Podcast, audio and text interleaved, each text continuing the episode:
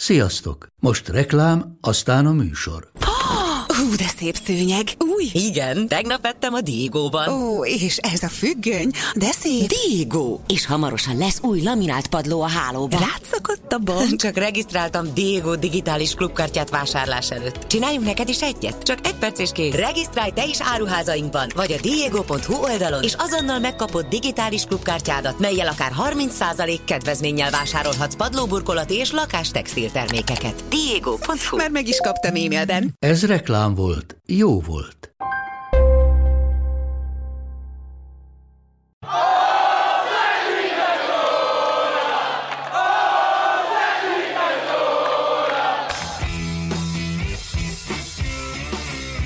Ez a teljes terjedelem. Magyarország első futballpodcastja Bamstart Tiborral és Haraszti Ádámmal. És ezúttal Zsiborás Gergőt, a Forbes újságíróját köszöntjük nagyon nagy szeretettel köreinkben azt gondolom, hogy talán nálad sokkal többen, sokkal jobban nem szurkoltak, mint Magyarországon sem a Lipcse csapatának a bajnokok ligája elődöntőjében. Ugye nem is olyan régen készítettél egy igencsak kiadós anyagot Gulácsi Péterrel.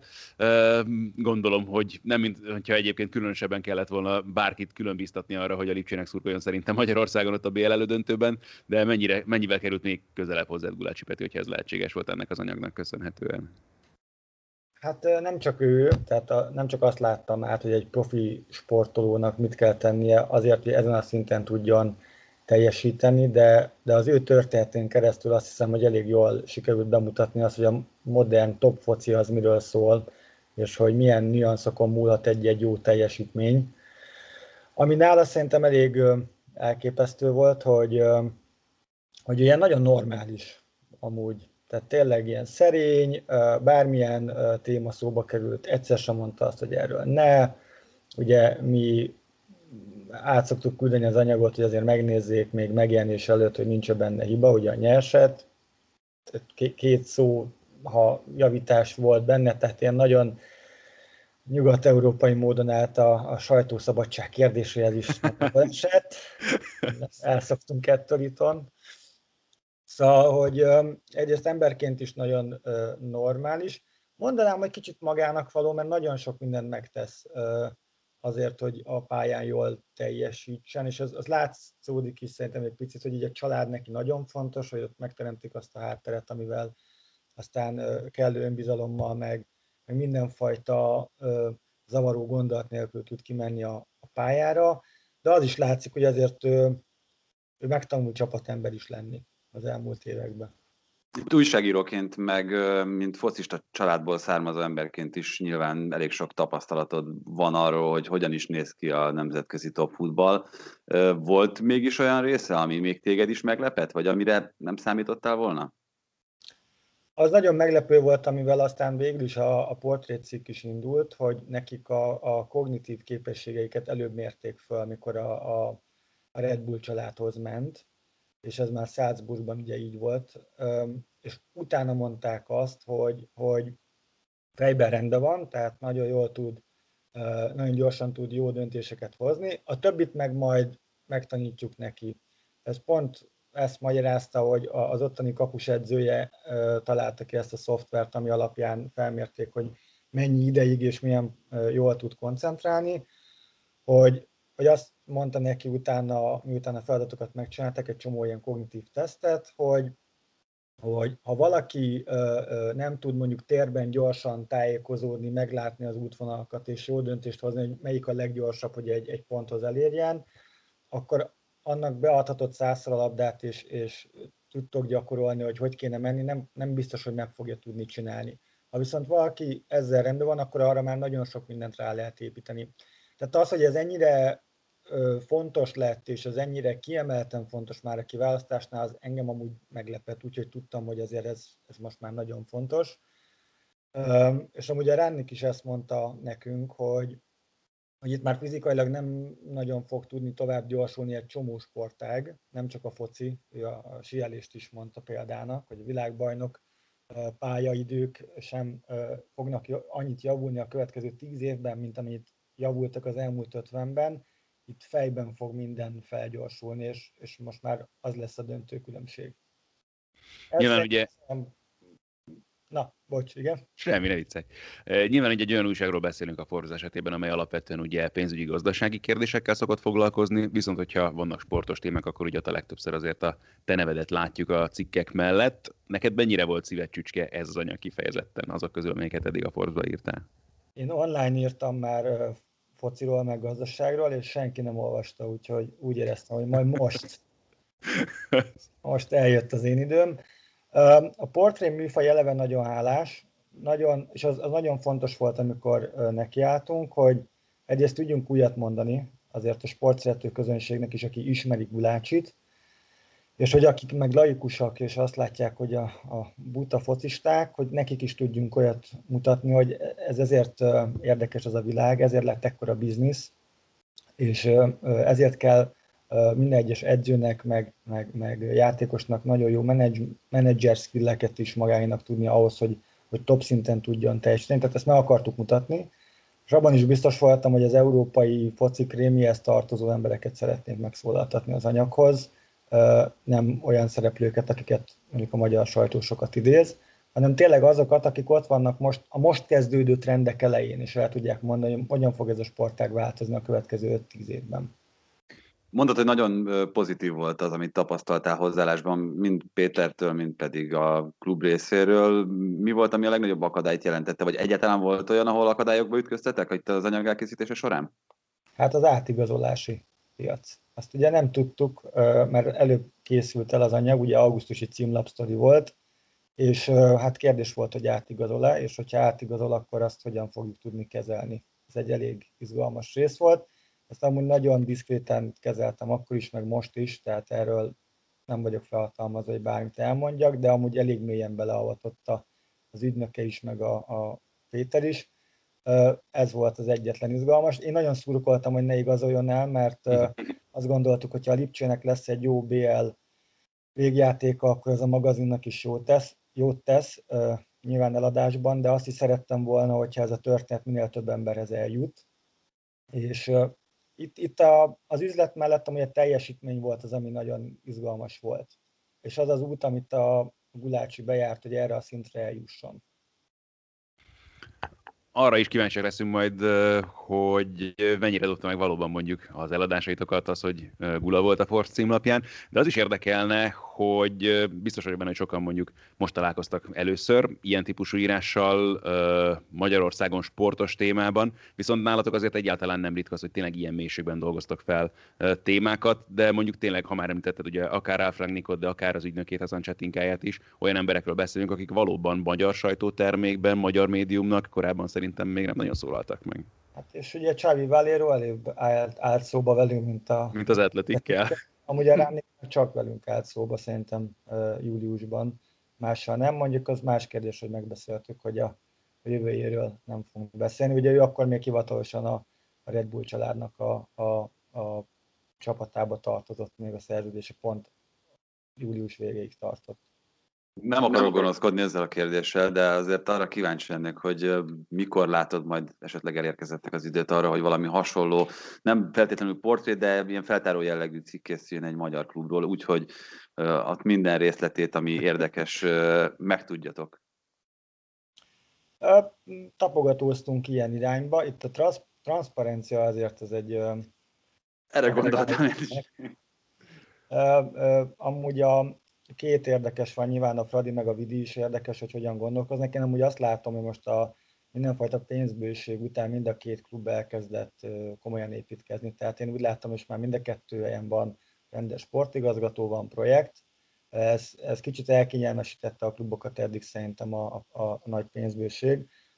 Én ebben most látok egy kis változást. Lehetne ez még azért persze jobb. És ami szerintem még nagyon érdekes klubmodell, és érdemes lenne arra, hogy bemutassuk, az egy Győri Etónak a kézlabda csapata lenne. Abban én is biztos vagyok. Ezek ilyen terveink, de hát nem mindenki szeret pénzről beszélni, és ugye mivel egyesületi formában működik sok klub, tehát van egy általában egy ZRT, meg egy egyesület, ezért nem mindig átlátható az, hogy pontosan a pénzek hogyan, merre mennek. Meg hát szóval itt az állam több oldalról is dotálja ezeket a klubokat, ami azért mondjuk úgy érdemes bemutatni, hogy erről is beszélünk. Nyilván ezt sokan nem szeretik. Szóval, hogyha már itt szóba kerültek az elvárások ezzel kapcsolatban, milyen változásokat hozott mondjuk eladásban az, hogy Gulácsi Péter szerepelt a Force címlapján? Még nem tudok hivatalos adatokat, sajnálom. Remélem, hogy jókat. Én arra számítok, hogy azért az, hogy a mainstream médiában is sokat szerepelt a BL végjáték miatt, ugye nagyon sok helyen megemlítették, hogy a, a legtovább jutott magyar játékos a BL-ben, amit nekünk ugye még az interjúban mint egy álom mondott, hogy nagyon szeretne idáig eljutni, ugye ez a, a BL végjáték előtt kb. egy 3-4 héttel interjúztunk, ez végül is összejött, úgyhogy én remélem, hogy ez megdobja majd az eladásokat. A, a családban az idősebb rokonok nem tudták, hogy mi van a kezébe, tehát hogy a, a címlapfotó szerintem szuper lett, tehát viszont jól nézett ki, csak ugye elhomályosodva fog egy focilabdát, ami nagyon nehéz volt hogy megcsinálni élőben, mert azt mondta, hogy vetődésnél sokszor eltörik a kis ujja, és emiatt nem tudta úgy megfogni a labdát, meg be kellett melegíteni a kesztyűt, hogy megtapadja rendesen. Mi amúgy ezt az ötletet egy német magazintól vettük, és ott kiderült, hogy, hogy kézlabdát fogott a, nem tudom, meg volt rajta.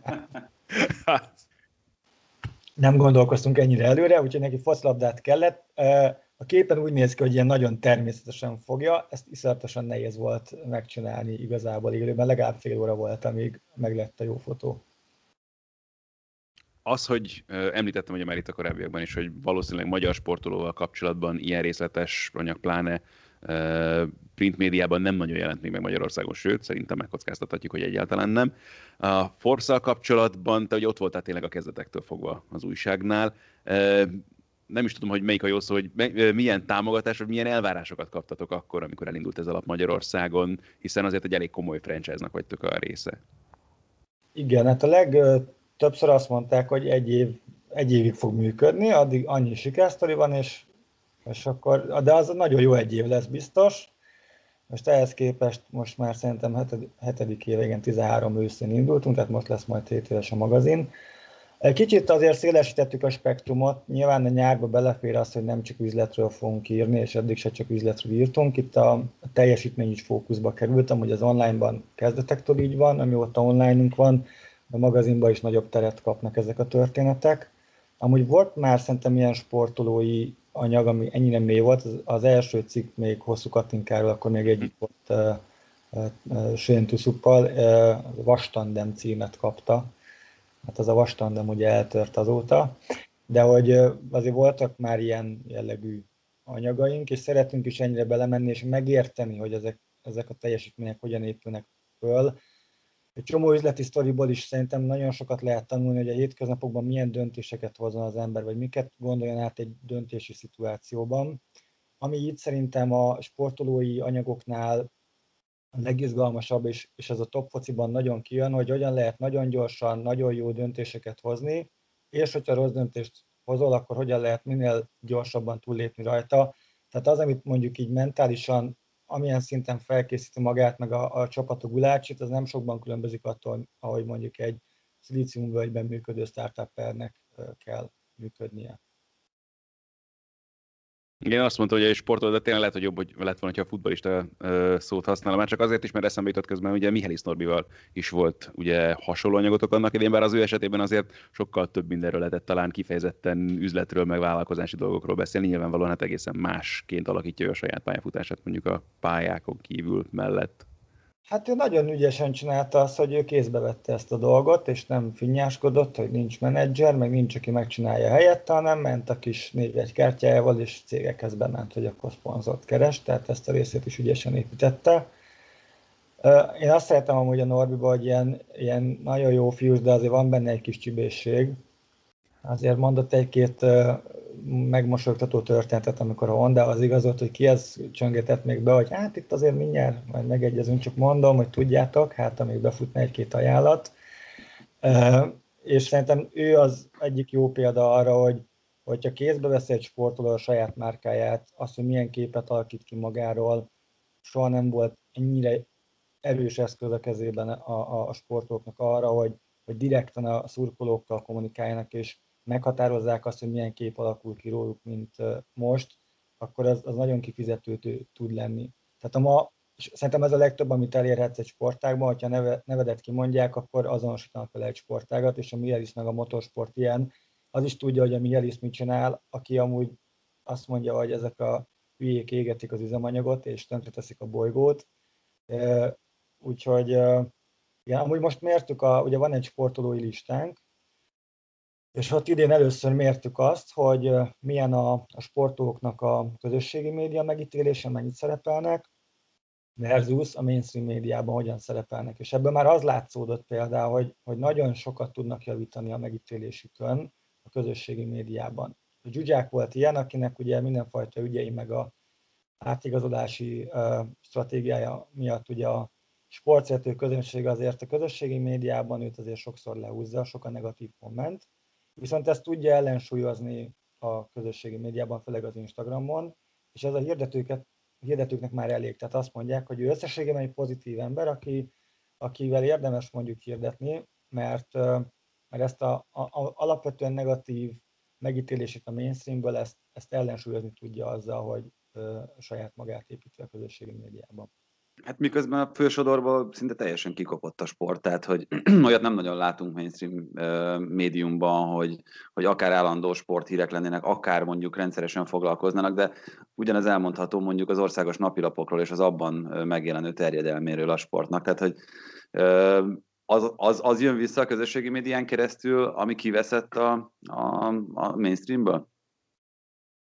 Nem, inkább azt mondanám, hogy, hogy ugye, tehát azzal, hogy megszűntek sportszerkesztőségek, kisebbek lettek, az, hogy a, a nagy országos iradók végén már nincsen sport szekció például, azzal a sport jellegű híreket sok szerkesztőségben olyan emberek kezelik, akik amúgy sportszeretők, meg egy kicsit képbe vannak, de a hátterével nincsenek tisztában minden döntésnek, és hajlamosabbak elvinni mondjuk olyan irányba egy-egy sport pályafutásnak a narratíváját, ami nem biztos, hogy, hogy, hogy mondjuk egy, egy jobban a sportág, adott sportágra jobban rálátó ember mondjuk ebbe az irányba vinni, ez látszik. De alapvetően itt inkább az a különbség szerintem, hogy ma már egy sportoló, hogyha mondjuk úgy dönt, hogy nem áll szóba újságíróval, akkor is el tud érni több millió embert, és ő fogja meghatározni azt, hogy, hogy mivel fog bekerülni a mainstreambe, mert nyilván a szerkesztőségek ki vannak kihezve, és és vágyják a tartalmat, és ha valaki posztol valamit, akkor fel fogják használni. De ugyanígy látszik az a trend is, főleg amúgy a nagy nyugat-európai klubokban, de szerintem itthon is, hogy ezért nagyon sok klub az nagyon profi média vállalkozás is lett. Tehát már nem az, hogy leültetjük a... Tehát most már nem az, hogy leültetjük a messzit, hogy adjon egy hónapban mondjuk 8 interjút, hanem a Barca TV megcsinálja vele a nagyon profi, nagyon kimunkált interjút, hogy miről beszélt és hogy, és mivel nem ül le senkivel, ezért mindenki át fogja venni, és azt a narratívát fogják tovább vinni, amit ők ott szépen megalkottak. Hát, vagy hogyha olyan helyzet van, és itt szerintem nagyon szépen át is csatlakozhatunk akkor erre a témára, és nagyon tetszett, hogy Zsuzsákkal kapcsolatban az átigazolási stratégia kifejezést használtad. Hát Lionel Messi is ugye elég érdekes stratégiát alkalmazott most az átigazolásával, vagy át nem igazolásával kapcsolatban Barcelonában, és ugye ebben egy nagyon érdekes pont volt az, hogy hát nem tudom, most már mindenképpen nyilvánvalóan mainstream médiumnak kell nevezni egy internetes portált is. Ugye a Goal.com-nak nyilatkozott és adott nagyon hosszú interjút, meglepően hosszú interjút már csak abból is kiindulva, amiket tőle eddig láttunk pályafutása során, és nem egy televíziót, nem egy újságot keresett meg. Nyilván ebben az is benne van, hogy mondjuk éppen akár ő, akár a menedzsmentje milyen kapcsolatot ápol egyes újságírókkal. Szóval igen, azt nyugodtan mondhatjuk, hogy ilyen szempontból abszolút átalakult az is, ahogyan mi fogyasztjuk nyilvánvalóan a különböző médiumokat, és abban például egy ilyen portál abszolút vezető szerepet tudhat most már magáénak. Bocsánat, még mielőtt válaszolnál, Gergő, egyetlen kérdés, és ezt mind a kettőtöknek teszem fel. Nagyon kíváncsi vagyok arra, hogy mit gondoltak erről. Mennyire volt szerintetek tudatos, és mennyire adhok jellegű az a fajta viselkedés, meg kommunikáció, amit Messi ennek az egész ügynek a kapcsán folytatott az, hogy amikor ugye megérkezett ez az átigazolási kérelem utána, gyakorlatilag senkivel és semmivel nem állt szóba napokig, hetekig, tehát ez ö, ugyanígy igaz a Barcelona vezetőségére, mint a sajtóra. Ö, és ezt, ezt majdnem mindenki egyentetően hibának könyvelte el, hogy, hogy, hogy ez a fajta szivárogtatás sem történt meg, ami esetleg akár az ő helyzetét, vagy az ő pozícióit könnyítette volna. hát neki egyébként sem nagyon szokása nagyon sokat beszélni egyáltalán újságírókkal, pláne milyen kényes kérdésekben. Tehát ez neki valahol az imidzsének a része, ebben is biztos vagyok.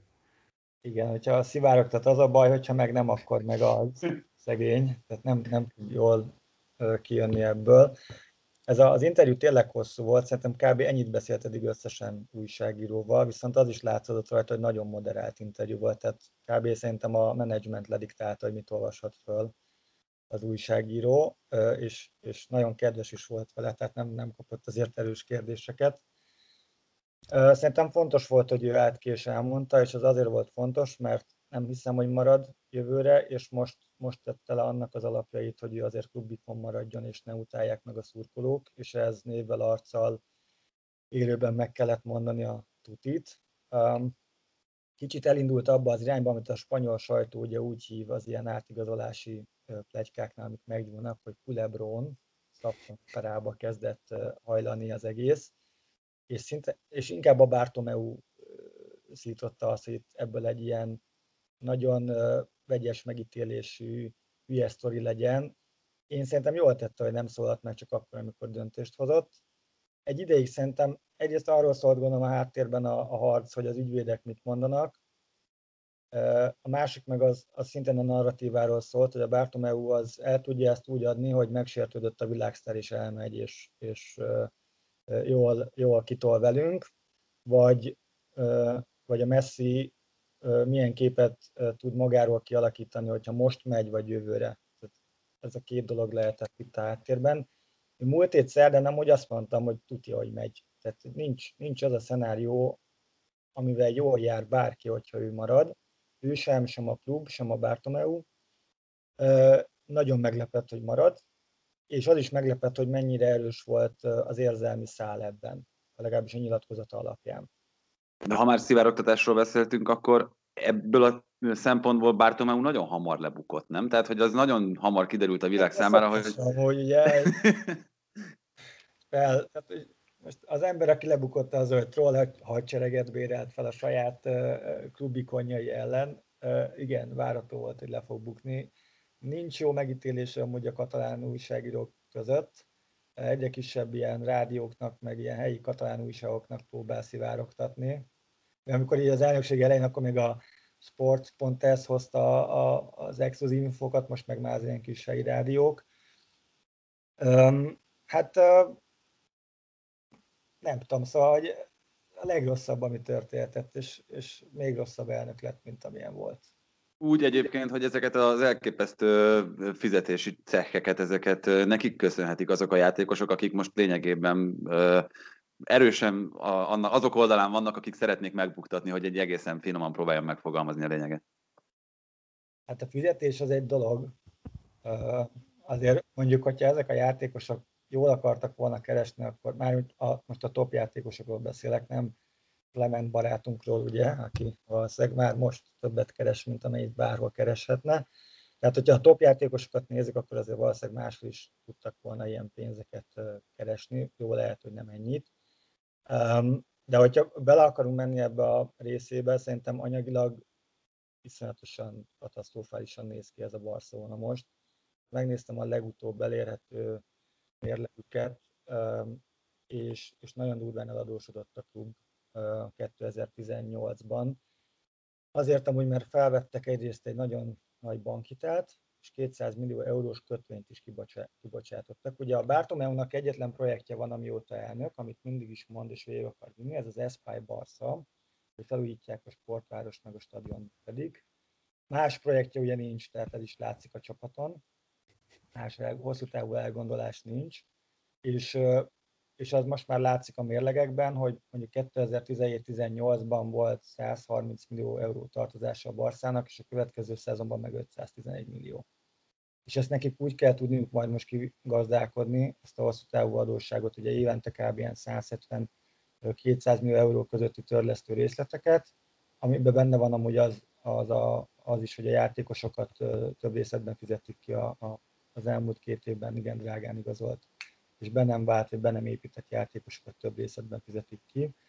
Tehát ez, ezt úgy kell majd finanszírozni, hogy a bevételük azért legalább 20-25%-kal fog mérséklődni. Tehát egy ilyen 3-4 évvel ezelőtti szintre fog visszaesni. Hát, milyen szem...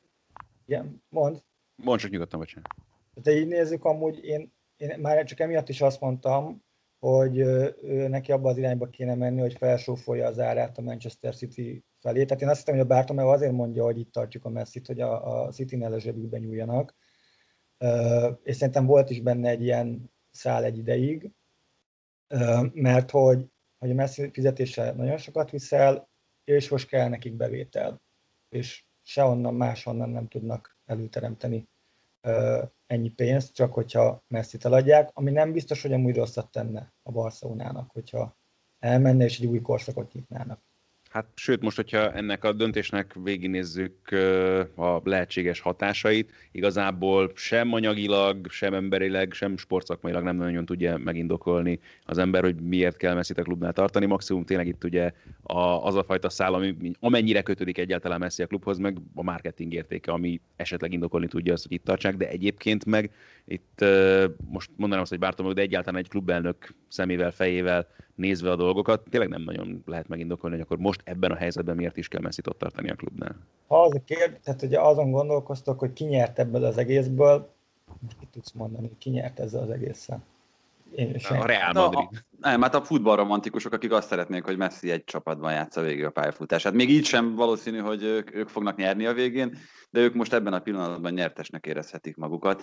Egyébként jelen pillanatban szerinted van olyan, ki, vagy amelyik klubról elmondhatjuk, hogy igen, ez az a stratégia, vagy ez az a taktika, ami, ami igazán beválhat ebben az inséges időszakban, mert szerintem borzasztó nehéz azt megjósolni, hogy, ö, hogy mi az, amire első körben, vagy első sorban szüksége van egy, egy futballklubnak. Arra, hogy kicsit tágítsd, bővítsd a keretedet, mert hogy 6 héttel rövidebb szezonokat játszunk, sokkal sűrűbben, sokkal több mérkőzéssel, tehát szükség van a játékosokra, hogy magadnál tartsd a sztárokat, mert ők azok, akik mondjuk zárt kapus meccseken is uh, tudják hozni azt a nívót, amit egyébként mások csak közönséggel a hátuk mögött gondolom érted, hogy itt, itt mire akarok kiukadni, vagy az, hogy inkább akkor figyeljünk a költségekre, és hogy ne szaladjanak el a, a, se a fizetések, se az egyéb költéseink, mert különben csődbe megy a klub. Az, azt nagyon érdekes látni, hogy ugye vannak ilyen nagyon hagyományos struktúrák, mint a spanyoloknál ugye a, a pártolótagság, a szociók, vagy a, a németeknél ez az egyesületi modell, amik itt maradtak a múlt századból, és erre ömlik rá az, hogy globális üzlet lett a foci, viszont ezek a struktúrák nem tudnak annyi pénzt megmozgatni, és, és nagyon deformálódnak. Ugye a Barcelonánál azt látjuk, hogy, hogy egy teljesen autoriter vezetés lesz, tehát kiüresedik az, hogy itt valójában a pártló tagoknak a, a tulajdona a klub. Sőt, amúgy hozzáteszem azzal, hogy kötvény adósságuk van, azokat a kötvényeket amúgy lejegyezte egy francia meg egy amerikai biztosítótársaság, hogyha bármi baj lesz, akkor ők tulajdonosi jogokat kaphatnak, az még egy érdekes helyzet lehet, hogyha így nagyon megroppanna a Barca. Nem hiszem, hogy bárki hagyni fogja majd. De mondjuk szétbontva a kérdést, ugye anyagilag azt látom, hogy, hogy, hogy ez a globalizálódó piac, ez megkívánja azt, hogy itt nagyon profi menedzsmentek, meg, meg cégek legyenek valójában ezek a klubok. Ebből a szempontból nagyon jó modell az, amit a Bayern csinál, amit a Liverpool csinál, és azért, mert a pénzt nem csak játékosok költik, hanem tudásbázisra.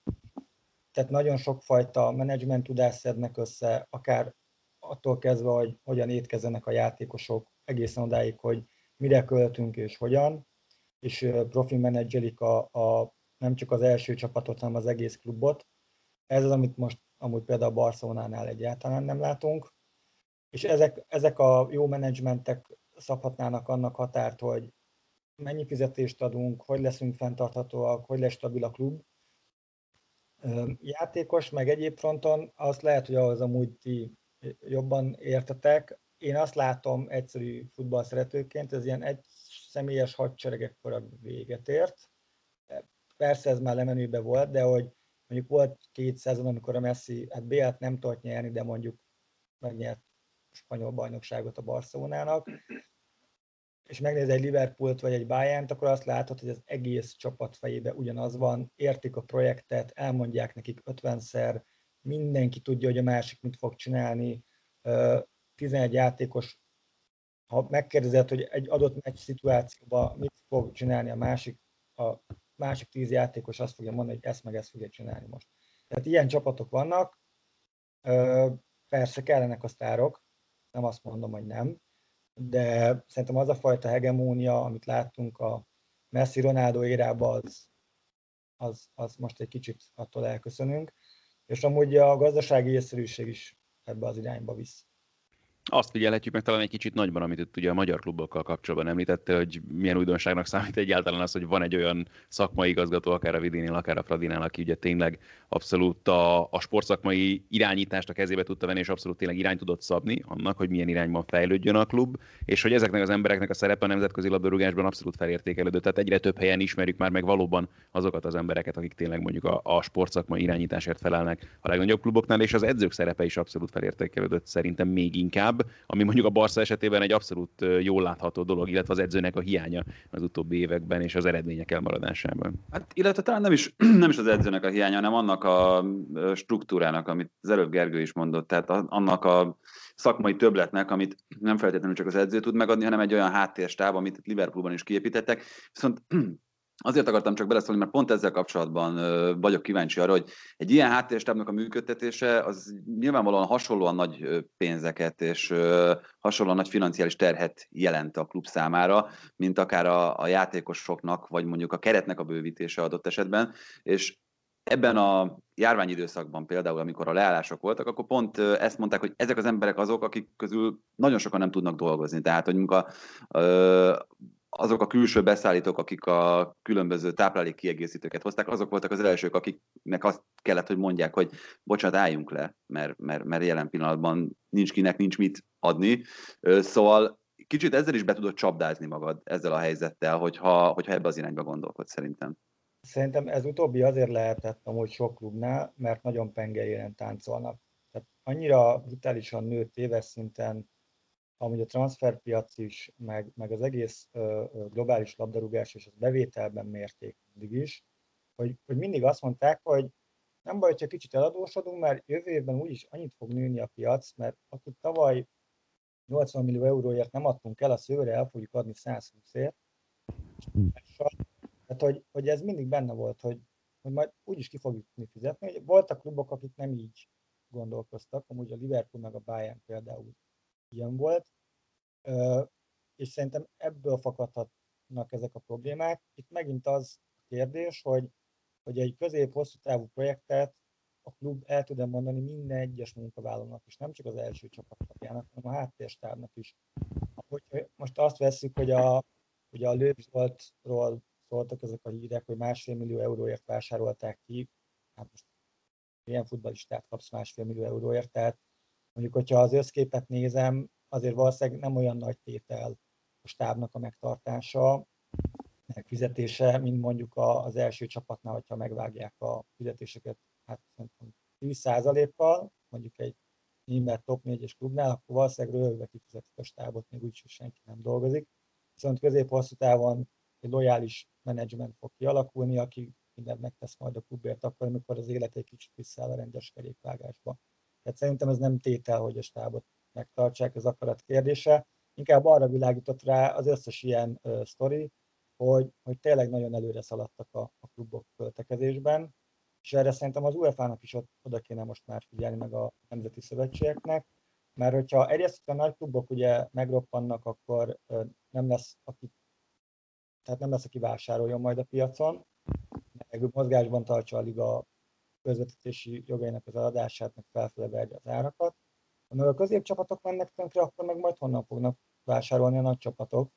Én az utóbbit látom amúgy nagyobb veszélynek, tehát kevésbé látványos, mert ugye nyilván az a dalakcím, hogy a Juventus veszteséges, meg a Barca nehéz helyzetben van, de hogyha a nemzeti bajnok, a top bajnokságokat vesszük mondjuk, és a top 5 bajnokságot, és ott a, az 5-től 8-ig, tehát akik még így indulnak nemzetközi kupába vagy odaérhetnek, akik amúgy tök rendben lévő csapatok, és akikből válogatnak aztán a, a nagy csapatok, vagy akikhez elküldik kölcsönbe a, a fiataljaikat, hogyha ezek megroppannak, az, az azért nem tesz jót a top focinak se a nagy kluboknak.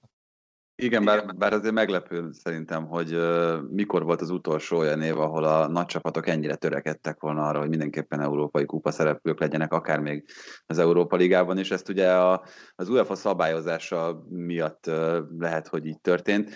Uh, itt mi a helyes stratégia szerinted, hogyha nyilván az UEFA is valahol abban érdekelt, hogy valamivel kipótolják azokat a kieséseket, amik itt akár a járványhelyzet miatt, akár a, annak a következményei miatt keletkeztek, és ez, hogy le tudják írni például a, a tranzakciós illetékeinek egy részét veszteségként a korábbival ellentétben, itt ugye az FFP szabályozás lazítása miatt, ez nyilván eredményezhet egy ilyen kicsit fék nélküli szcenáriót megint.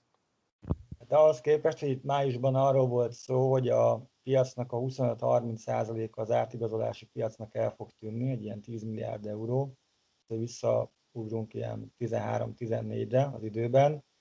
Ahhoz képest már megvolt az első 100 millió eurós igazolás, és még azt sem mondom, hogy egy olyan, tehát nagyon jó focistát vettek 100 millió euróért, de már hát nem egy Messi, vagy egy Ronaldo, vagy egy Bappé.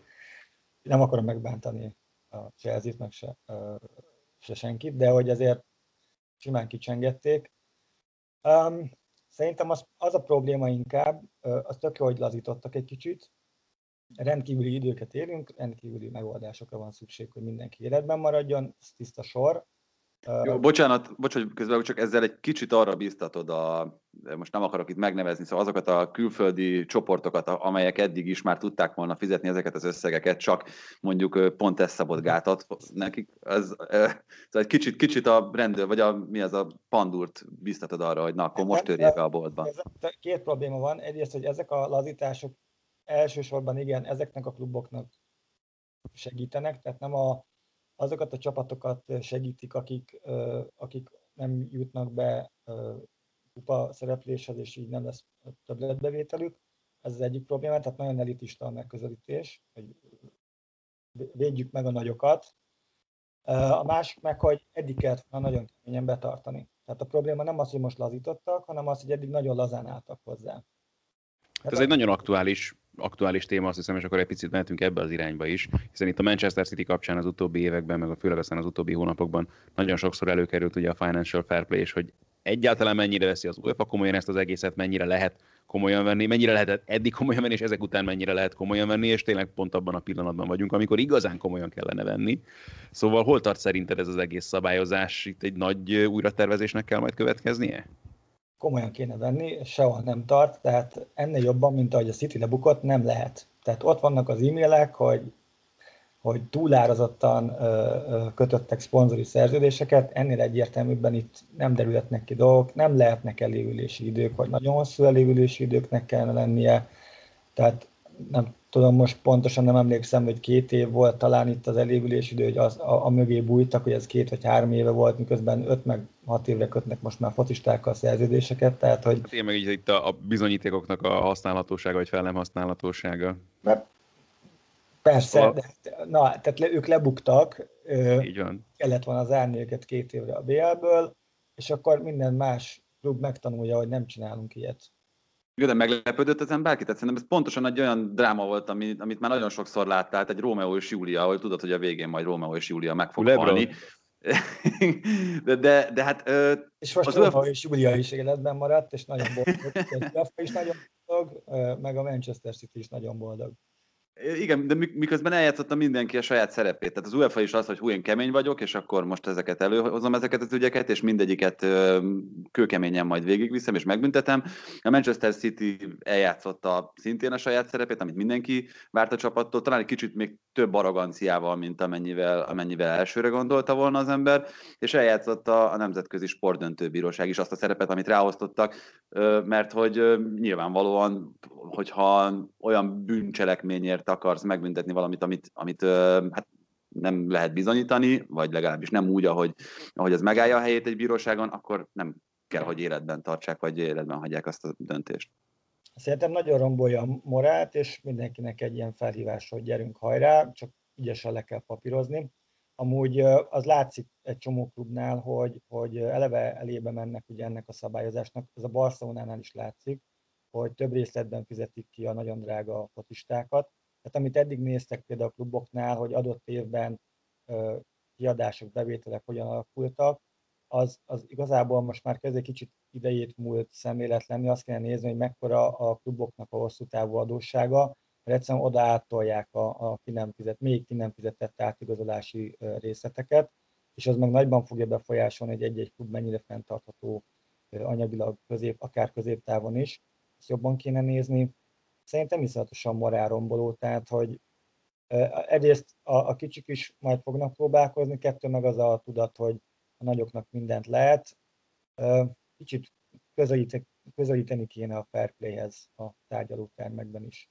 Hát vagy van, van még egy lehetőség szerintem, hogy most, hogyha meg kéne mondani, hogy mi a jövő legjövedelmezőbb és legjobb szakmája, akkor sportjogász Szerintem, hogy ha én a gyerekeimet valamerre terelgetni akarom, akkor, akkor szerintem ebbe az irányba szeretném, mert uh, egészen, tehát én pont Kingsley Coman szerződésével kapcsolatban láttam először azt a, azt a döbbenetes adatsort, vagy adathalmazt, ami ott ugye bónuszokban két éves kölcsön, külön összeggel az első évre, külön összeggel a második évre, ha itt vásárolod meg őt, akkor, akkor ennyit kell fizetni. Ha ott, tehát hogy, ezt valahol nyilvánosságra hozták ezt a szerződést, tehát egyre több az ilyen nagyon kis rejtett, burkolt fizetem négy év alatt azt, amit egyébként korábban egy összegben fizettem, és ez a Bayern München, tehát ez a, ez a nem trükköző Bayern München, amelyiknél ez történt, nem is akarnám tudni. A hagyományosabban egy... trükköző Bayern München. Jó, de tehát, hogy ez, nem is akarnám tudni, hogy ez hogyan történik meg mondjuk egy Juventusnál. Igen, erre csak ezt tudom mondani. Ennek az, ebben az egész... Wow, arra is, hogy hogyan lehet lebukni, ott már arra is van, úgyhogy valószínűleg ők ügyesebben csinálják. Amúgy én azt látom ebben, a, a kicsit a rövid távú szemléletet látom az UEFA szempontjából, mert ők azt mondják, hogy nyilván van egy-két csapat, ami egy-egy öböl menti államnak a, gyakorlatilag a költségvetési tétele, így, így azért érthető ugye az arrogancia, és azt mondják, hogy most nagyon gyorsan tudnak ebbe a rendszerbe pénzt pumpálni, hát akkor pumpálják, mert kelleni fog, de hát mondom, ez egy nagyon rövid távú megközelítés, nem hiszem, hogy ez jó irányba vinni a klubokat. Miközben amúgy azt is lehet látni, hogy, hogy megakad amúgy a, a globális fejlődése a futball biznisznek, de szerintem nem fog annyira, mint amennyire prognosztizálták. Tehát az, hogy az 5-ből 4 liga tudott folytatódni, szerintem még nem is hozzák össze ezt a 7-800 milliós buktát, amit korábban prognosztizáltak, tehát ennél szerintem kevesebb lesz. Ugye most már a nagy kluboknak a bevételének hát egy olyan 18-15 százalék között van ugye a meccsnapi bevétel. Ezt szerintem még a legtöbben talán valahogy ki tudják gazdálkodni fizetéscsökkentéssel, egyebekkel, hogy, hogy tudjanak működni. De hogyha vannak meccsek, még zárt hajtók mögött is, az a legfontosabb, és ha kicsit döcegbe is, de fog azért ez a biznisz tovább menni, nem fog megakadni. Amúgy most készülve a beszélgetésre megnéztem például, hogy nagyon érdekes, csak hogy milyen arányok vannak, mert mindig beszélgetünk arról, hogy most Lufia, ami az európai fociban történik, vagy nem. Nem biztos, hogy az amúgy, mert a Indiában most jár le a, a spanyol liga közvetítési jogait alatták három éve, akkor három éve a Sony volt a jogtulajdonos, és a Facebook vette meg tőlük. A Sony 10 millió dollárt fizetett Indiára, meg még néhány kisebb országra a környező piacon. És oké, okay, hogy kriket, meg minden, de hát azért ez egy egymilliárdos piac. Tehát, hogy és akkor bejött a Facebook, aki kicsit többet ajánlott, ők ingyen adják amúgy, tehát ők nem kérnek előfizetési díjat. Tehát valószínűleg az elmúlt három évben elég sok indiai rákapott a, a spanyol focira, hiszen ingyen nézhették a Facebookon keresztül.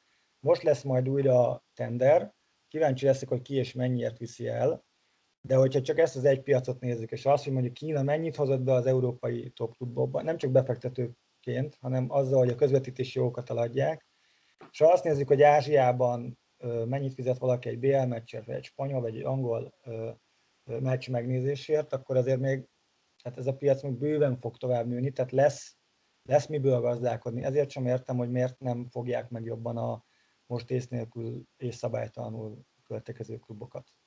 Tehát az látszik, az... hogy, hogy legálisan is be fog tudni jönni ennyi pénz. Lehet, hogy nem ilyen gyorsan, de, de három év alatt, négy év alatt be fognak jönni ezek a pénzek, be tudnak jönni. Nyilván van, amikor van egy ilyen tényleg a gazdaságra is komoly deformáló hatással ható dolog.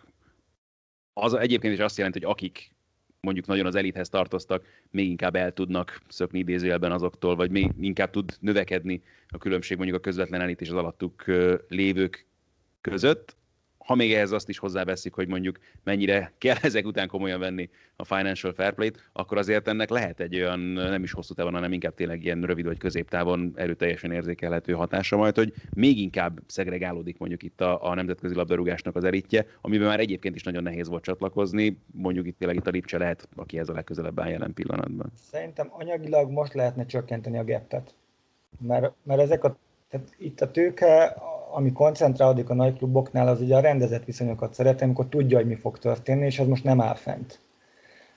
Tehát most, ha rá lehetne őket fogni arra, hogy kicsit visszafogják magukat, akkor lehetne csökkenteni ezt a különbséget, ami amúgy szerintem jót tenne a, az európai focinak. Bár, tehát mondom, annyira globál, globalizálódik az egész, hogy, hogy még mindig elbírja ezeket a nagy klubokat az európai foci. Tehát még mindig üzletileg nincs rákényszerítve az UEFA, hogy visszafogja őket. Az az igazság, mert ha egy van 8 Barca Real, megnézik ugyanúgy, és, és ki fogják érte fizetni online, hogy azt az egy meccset meg tudják nézni a világ túlfelén, mert egyszerűen ebben a lázban ég, ég, ég a világ. Nagyon érdekes, hogy én a kisfiamat megkérdeztem, aki 6 éves, és volt már Fradi meccsen, és, és szereti a Fradit, hogy melyik csapatnak szurkol, csak így hirtelen rákérdeztem, és melyik a legjobb csapat a világon, kinek szurkol, akkor mondta, hogy a Barcelona. Tehát, hogy ez az új szurkolói generáció, ez ebben fog élni, és nem, nem csak az én kisfiam, hanem már akik nagyobbak is azt látom, hogy abban élnek, hogy vannak az európai nagy csapatok, papadossal el lehetett menni meccsre, megnézte, oda van érte, stb. És a harmadik, negyedik lesz majd az a klub, aki a helyi klub, a, akinek a meccsére lehet, hogy gyerekként elment a, az apjával. Tehát, hogy ez a fajta átalakulás azért még, még azt vetíti előre szurkolói magatartásnak ez az átalakulása, hogy a nagy klubok még ott lesznek, és minden pénzügyi érdeke az UEFA-nak amellett lesz, hogy, hogy minél több meccset játszanak egymással. A kérdés az, hogy hosszú távon ezek a klubok mit csinálnak, majd a többieket, többiektől nagyon elszakadnak. Nem biztos, hogy olyan jó lesz. Igen, bocsánat, ezt kiegészítem, de ezt már azt elmeséltem itt az adásban egyszer, hogy életemben először találkoztam talán egy éve olyannal, hogy egy kis ráccal beszélgettem, és melyik csapatnak szurkolsz, és a Paris Saint-Germain mondta. Tehát, hogy azért, azért mondjuk tíz éve ezt viszonylag nehezen tudtad volna elképzelni bárkiről, hogy, hogy egy 8-9 éves srác a francia bajnokot mondja meg.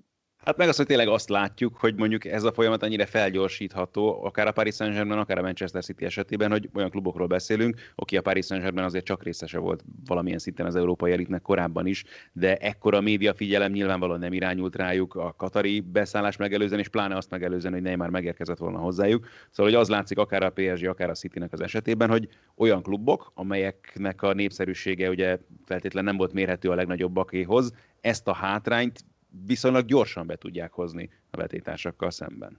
Hát meg ha belegondolsz, olyan mennyiségben és olyan ö, ö, könnyen jutsz top futballhoz, akár gyerekként is, tehát hogy nem tudom, hogy ti mire emlékeztek, hogy hogy, lehet, hogy néztetek BL-t még gyerekkorotokban, amikor az ember így elkezd rajongani külföldi csapatokért. Az első fél időt, mert utána el kellett menni aludni. Hát igen, meg hiszem, hogy a TV3 azt hiszem meccsenként vett közvetítési jogot, még nem is adták talán az első e-, egész szezont, vagy csak a kieséses szakasz, már nem emlékszem. És én, én például akkor találkoztam először, hogy van ilyen, hogy internacionál, az melyik, melyik csapat, az mi az. Most meg egyszerűen ott van előtted, online, akármi, tehát annyira egyszerű a belépés ebbe a világba, a küszöb annyira alacsony, nem prémium csomagban tudja megvenni apa, anya, ezt nem egyszerűen ömlik mindenhonnan.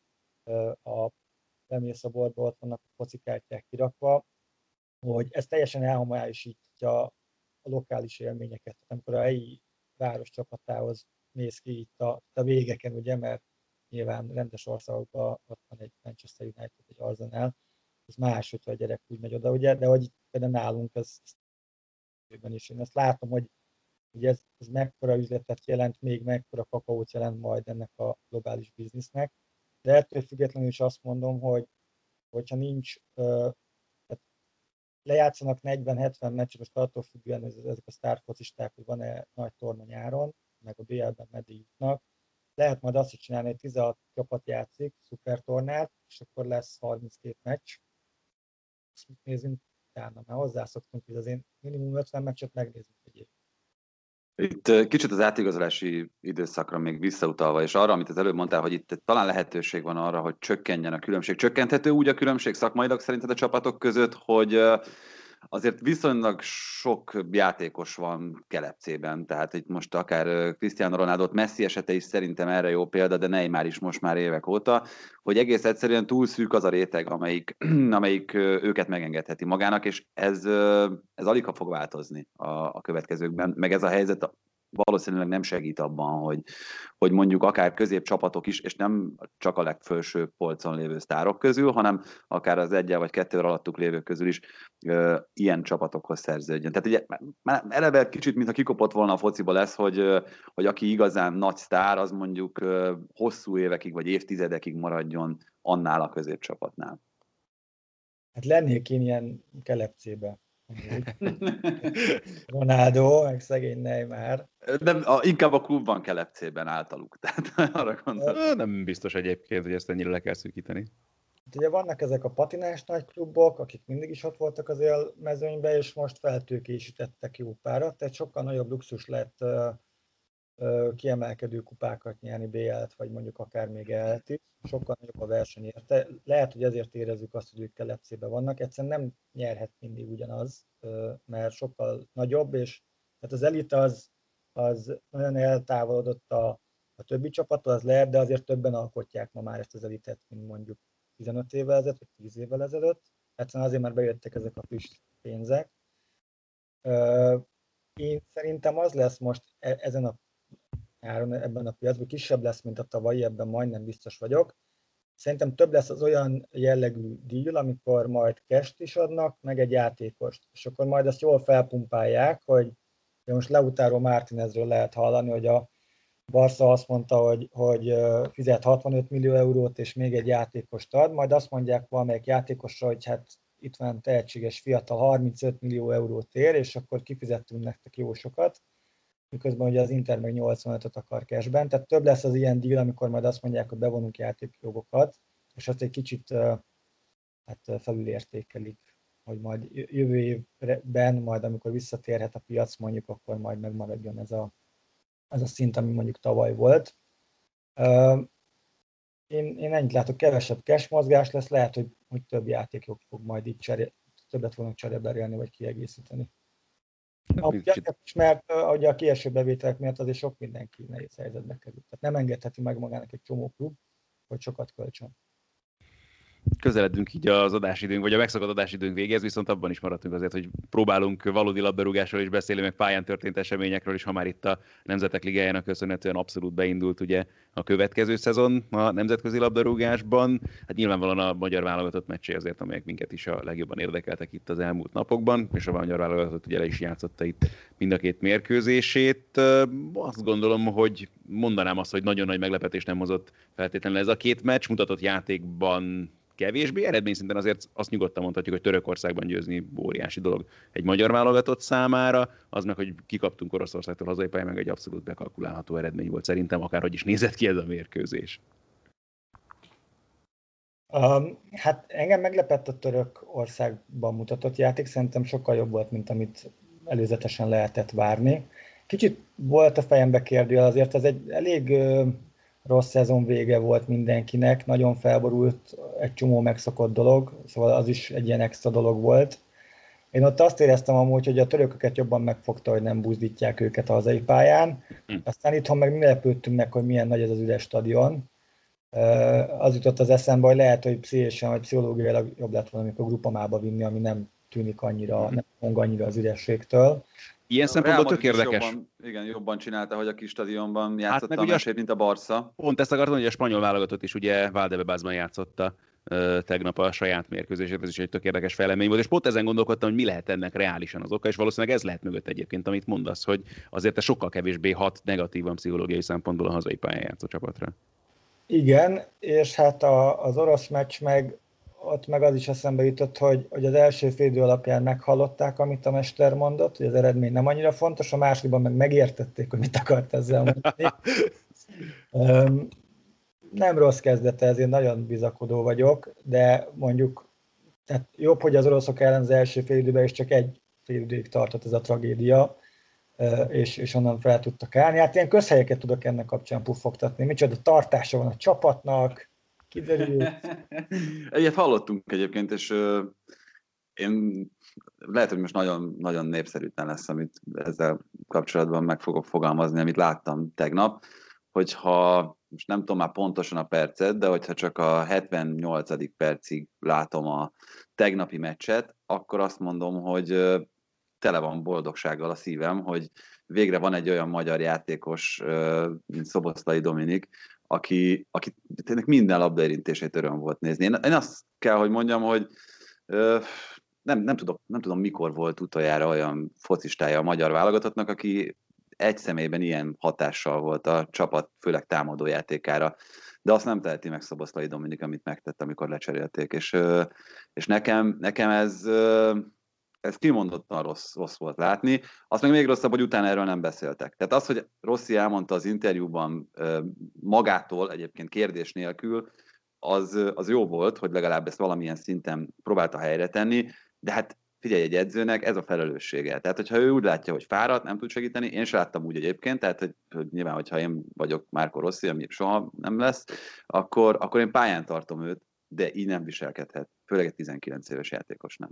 Ezzel a részvel abszolút egyetértek meg azzal is, hogy nyilvánvalóan az újságírónak is van felelőssége abban, hogy ezt a témát miként kezeli, viszont az a része meg szerintem pozitívum kell, hogy legyen mindenképpen, hogy ez ilyen mélyen megérintette Dominikot. Nem kezelte jól ezt a sztorit, az egészen biztos, meg ezt, ezt nem volt jó látni uh, szurkolóként, az teljesen egyértelmű. Viszont az, hogy van egy játékos, aki még egy ilyen nemzetek ligája mérkőzésen, és azért mindannyian tudjuk ennek szerintem a fontosságát, meg a súlyosságát, de hogy ezt érezte, amikor őt lecserélték, hogy ebben ez neki bosszúságot okozott, dühöt jelentett az ő számára, mert ennek a csapatnak ő meg pillanatokon belül tényleg nagyon meghatározó tagjává vált, szóval neki fontos lett volna, és szeretett volna még ott lenni, és tenni azért, hogy legalább az egyenlít is összejön. Ezt, meg, ezt látni a magában szerintem ez meg pontosan azt mutatja, hogy milyen mentalitás rejtezik benne. Hát azért ez a Nemzetek Ligája, na. Én úgy vagyok ezzel, hogy egy olyan válogatottnak, mint a magyar, egyetlen dolgot tud kihasználni nagy csapatok ellen, ez a multiplikátor hatás, hogy egyszerűen mindenki tudja, mi a helye és a szerepe. És az ilyen viselkedésből az jöhet ki, hogy, hogy ő ezzel én értem, hogy ideges volt, de hogy, hogy tényleg minden egyes pillanatban nagyon fegyelmezetten kell működni.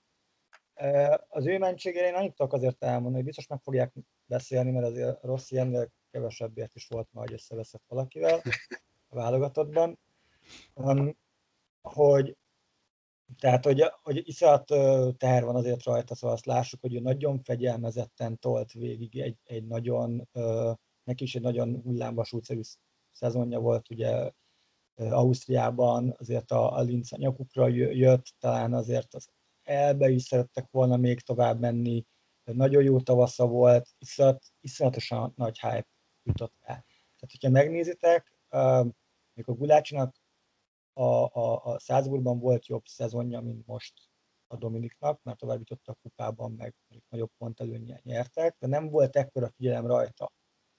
És a Dominikon meg iszonyatosan nagy figyelem van, és ezt, és ezt, ezt meg kell tanulnia kezelni. És ezt, abba bele tartozik az, hogy ilyen, uh, ilyen jelenetek nem történnek meg meccs után, ennyire fegyelmezetnek kell lenni, meg fogja tanulni, van elég ideje. Tehát, hogy én is így gondolom, csak szerintem ez nagyon fontos, hogy erről mi is beszéljünk, meg erről, erről legyen szó, mert... Itt ez a fontos egyébként ebben, igen, tehát hogy ezt a dolgot ne tusoljuk Tehát mondom, abszolút egyetértek mindenkivel, aki azt mondja, hogy ezt nem engedheti meg magának, csak közben meg azt látom benne, amit nem nagyon láttam magyar labdarúgóban, hogy még egy ilyen mérkőzésen is ilyen szinten ez meg tudja őt érinteni, és ez szerintem egy baromi fontos és alapvetően egy pozitív dolog. Ahogyan ez kivetült, meg ahogyan ez kiderült, az nyilvánvalóan nem. De erről tényleg beszélni kell, meg ezt kezelni kell, és azért bízom benne. Ilyen szempontból is szerintem egyébként a lehető legjobb helyen van jelen pillanatban Zászburgban. Tudom, igen.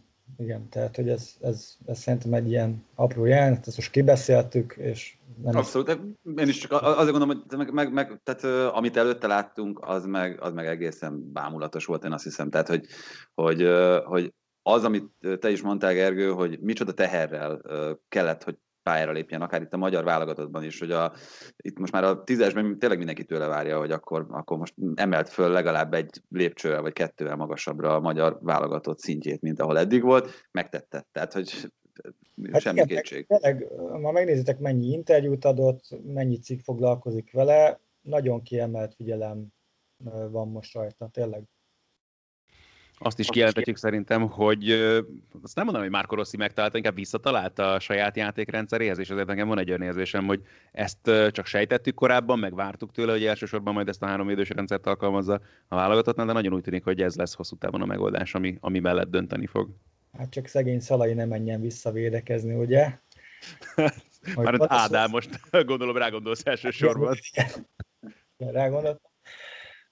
Én amúgy most a nagy képet nézve azt láttam, hogy, hogy nagyon jó a kapcsolat a csapat meg a, a szövetségi kapitány között, aki amúgy jó minőséget képvisel, tehát hogy azért a szövetségi kapitányok nem a top edzők szoktak lenni, de hogy, hogy ő, ő nagyon egyrészt jó edzőnek tartom, ha nem is az a top-top kategória, de azért a jobbak közül való, és láthatóan nagyon elkötelezett, és ezt a csapat is látja, és nagyon jó a viszony a csapat meg közte, és amúgy, ha volt surlódás is játékosok között, akkor, akkor ezt meg tudták beszélni, és nem fél meghozni kemény döntéseket. Tehát mindent alárendel a, a csapatnak. Sportszakmai részét lehet, hogy ti jobban tudjátok, hogy most hány védővel, meg milyen stratégiával áll ki. Én azt látom, hogy, hogy jó rá nézni erre a válogatottra, és a mozdulatokban is azt látom, nem csak a, a Dominik, hanem Sala is milyen nem csak a gólja miatt, de hogy ahogy tehát Szoboszlaival is nagyon jól mozogtak együtt, hogy úgy, úgy kezd, kezd mozogni, és a, a törökországi meccs az meg kifejezetten egy nagyon bátor magyar csapat képét mutatta, hogy így elhitette ezzel a bandával, hogy menni kell, meg, meg fognak ijedni, és tényleg megijedt. Mivel én vagyok a legöregebb közületek, azért felvállalom ezt az állandó ilyen öreg fanyalgó szerepét, tehát hogy én nekem egyetlen egy... Ez a negyedik x Ez már az. Tehát, itt egyetlen egy probléma van szerintem, nagyon jól néz ki most ez a csapat, nagyon jó, hogy végre van egy abszolút klasszis kapusunk, van egy klasszis védőnk, ugye Vili Orbán és előtte ugye Gulácsi személyében, középpályán Dominik Salai Roland szerintem egy nagyon magas színvonalat képvisel, nem látom azt, hogy, hogy Szalai mögé, vagy, vagy, vagy helyére majd idővel ki fog belépni, mert, mert szerintem nincsen hozzá hasonló szinten futballozó középcsatár sem Magyarországon, és még mindig nem látom azt, hogy Vili Orbán mellett kik lehetnek azok a társak, akik hosszú távon a, védekezést is egy kicsit magasabb szintre helyezik. Egyébként, egyébként egyetértek azzal, hogy ez, ez tök jól nézett ki. Igen, meg szerintem itt most azért már Rossz is elsősorban a rövid távú kérdések megoldásán gondolkodik, mert ugye a legfontosabb feladat most az lesz ennek a válogatottnak, hogy ugye itt az Európa bajnoki pótselejtezőt sikerrel vegye és kijusson az Európa bajnokságra, úgyhogy szerintem Rossz is úgy van vele, hogy és nem véletlen ilyen szempontból, ugye Nemanja, Nikolic, Nikolic Nemányának a, a reaktiválása sem, hogy most egyelőre ezeket a rövid távú dolgokat kell megoldani. Összességében meg az jutott még eszembe azzal kapcsolatban, amit Gergő mondott, hogy egyrészt ugye jó ránézni tényleg erre a válogatottra is, meg szurkolóként jó ránézni Márko Rosszira is, amit mondasz, hogy ő is mennyire tud azonosulni a csapattal, meg edzőnek néz ki fizikailag is, meg úgy is, ahogy látjuk, hogy összerakja ezt a csapatot, meg hogyan működik ez az egész társaság így együtt. Igen, amit Tibi említesz, az nem biztos, hogy Rosszinak a felelőssége. Amúgy a Gulácsi anyagban a Gulácsi beszélt arról, hogy hogy szerintem azért sok akadálya nincs annak, hogy mondjuk a Lipcsinél bevezetett modellt, vagy abból sok elemet átemeljenek magyar klubokhoz, és egy 5-7 éves periódusra írjanak egy, egy programot, hogy ezt szeretnénk elérni ilyen lépcsőfokokon keresztül. A futball szempontból mondjuk a Lipcse 9 év alatt jutott el idáig. Azért az nem, nem egy nagy idő igazából. És attól meg senki nem volt eltiltva eddig sem magyar szakemberként, hogy kimenjen ilyen edzésekre és látogassa. Ez is egy érdekes volt ugye ebben a cikkben. Ugye ezt ő is említette, hogy nem nagyon érkezik ilyenfajta megkeresés az ő irányába sem, meg nem látja egyáltalán a, a törekvést Magyarországról. És, és amit mondott Házenhütőről, uh, az nagyon tanulságos volt, hogy azért bizonyos eredményekkel a háta mögött ő nem szégyelte körbejárni a nagy csapatok ausztriai edzőtáborát, ha kellett, akkor sapkában és szemüvegben és ballonkabátban, hogy ne jöjjenek rá, hogy ő az. Tehát, hogy neki ez nem derogált, ő, ő tanulni akart és ment. Ezt a fajta nyitottságot, ezt senki nem tiltja, lehet menni, és lehet tanulni azoktól, akik jól csinálják. Ez nem rosszi felelőssége, ebben lenne dolga talán az MLS-nek is, meg a klubvezetéseknek is, hogy, hogy magukba szívják, hogy mások hogyan építkeznek. Mert most már azért tényleg van egy csomó olyan klub, ahol azt látjuk, hogy okos pénzköltéssel oda jutottak azért az európai elitbe, nem csak a Lipcse. Azt hiszem, hogy ez végszónak is tökéletes itt a mai beszélgetésünk végén. Zsigorás Gergőnek nagyon szépen köszönjük, hogy csatlakozott hozzánk, és bízunk benne, hogy nem csak így virtuálisan sikerül majd összehozni egy beszélgetés, hanem hát jó kérdés, hogy mikor tudunk majd mi is visszaállni a, a szokásos ügymenetbe, de reménykedünk benne, hogy azért ez minél hamarabb meg fog történni, és nektek is köszönjük a figyelmet. Nem mernénk megint csak hirtelenjében itt kitűzni a dátumot, hogy mikor jövünk legközelebb, mert nagyon képlékeny itt sok minden a mi hétköznapi életünkkel kapcsolatban is, de az biztos, hogy hamarosan megint jelentkezünk, úgyhogy csak rövid időre igyekszünk megint csak búcsúzni. Köszi a figyelmet mindenkinek.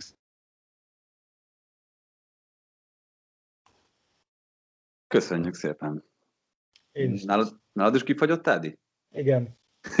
Nagyon vidáman fagyott ki. Igen. A sziasztok közben, ugye? Tehát még, a, még az S betű meg volt körülbelül. Köszönjük szépen, Gergő. Köszi, sziasztok! Köszi, hello, hello.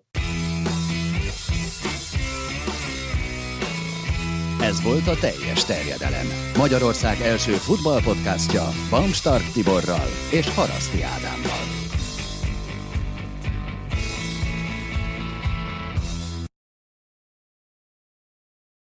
Ha más podcastekre is kíváncsi vagy, hallgassd meg a Béton műsor ajánlóját.